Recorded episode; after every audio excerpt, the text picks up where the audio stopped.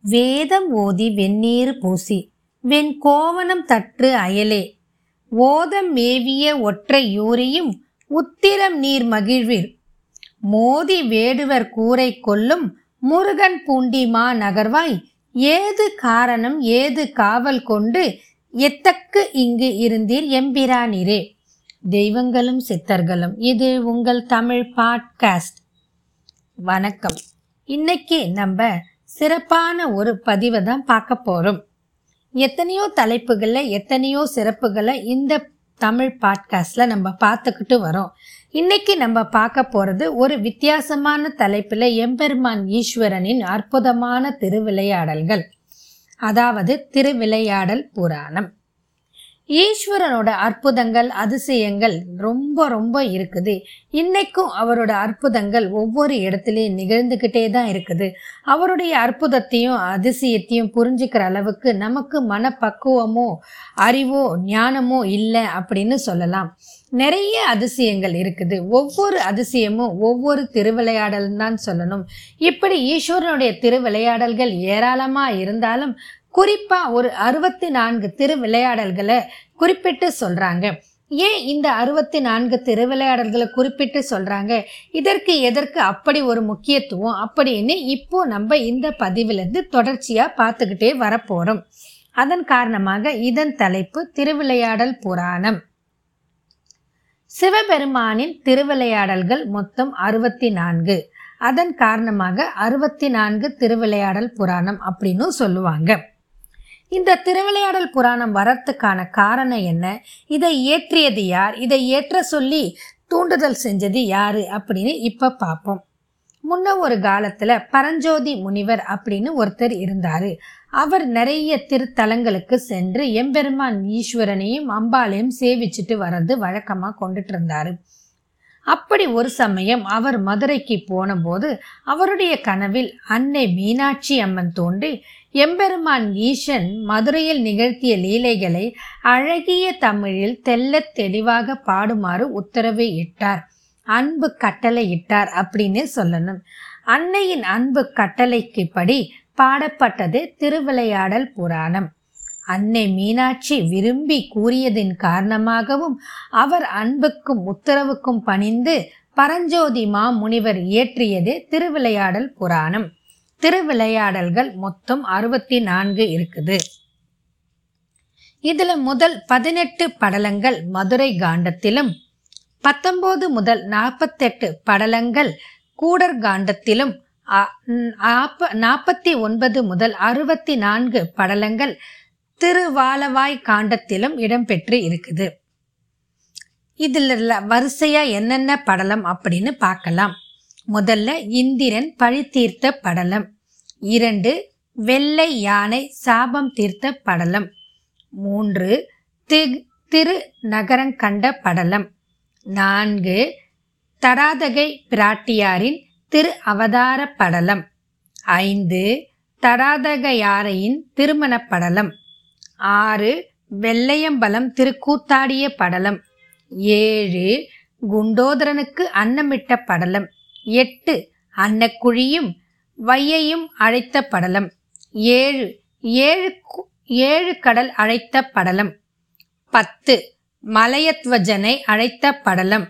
பதினொன்று உக்ரபாண்டியன் திரு அவதார படலம். பனிரெண்டு உக்ரபாண்டியனுக்கு வேல்வலை சென்று கொடுத்த படலம். பதிமூன்று. கடல் சுவர வேல் விடுத்த படலம். பதினான்கு. இந்திரன் முடிமேல் வலை எறிந்த படலம். பதினைந்து. மேருவை செண்டால் அடித்த படலம். பதினாறு. வேதத்திற்கு பொருளருளி செய்த படலம். பதினேழு. மாணிக்கம் விற்ற படலம். பதினெட்டு. கடலை வற்ற செய்த படலம். பத்தொன்பது. நான் மாட கூடலான படலம். இருபது. எல்லாம் வல்ல சித்தரான படலம். இருபத்து ஒன்று கல் யானைக்கு கரும்பு தந்த படலம். இருபத்தி இரண்டு யானை எய்த படலம். இருபத்தி மூன்று விருத்த குமார பாலரான படலம். இருபத்தி நான்கு கால் மாறி ஆடிய படலம். இருபத்தி ஐந்து பழஞ்சியஞ்சின் படலம். இருபத்தி ஆறு மா பாதகம் தீர்த்த படலம். இருபத்தி ஏழு அங்கம் வெட்டின படலம்.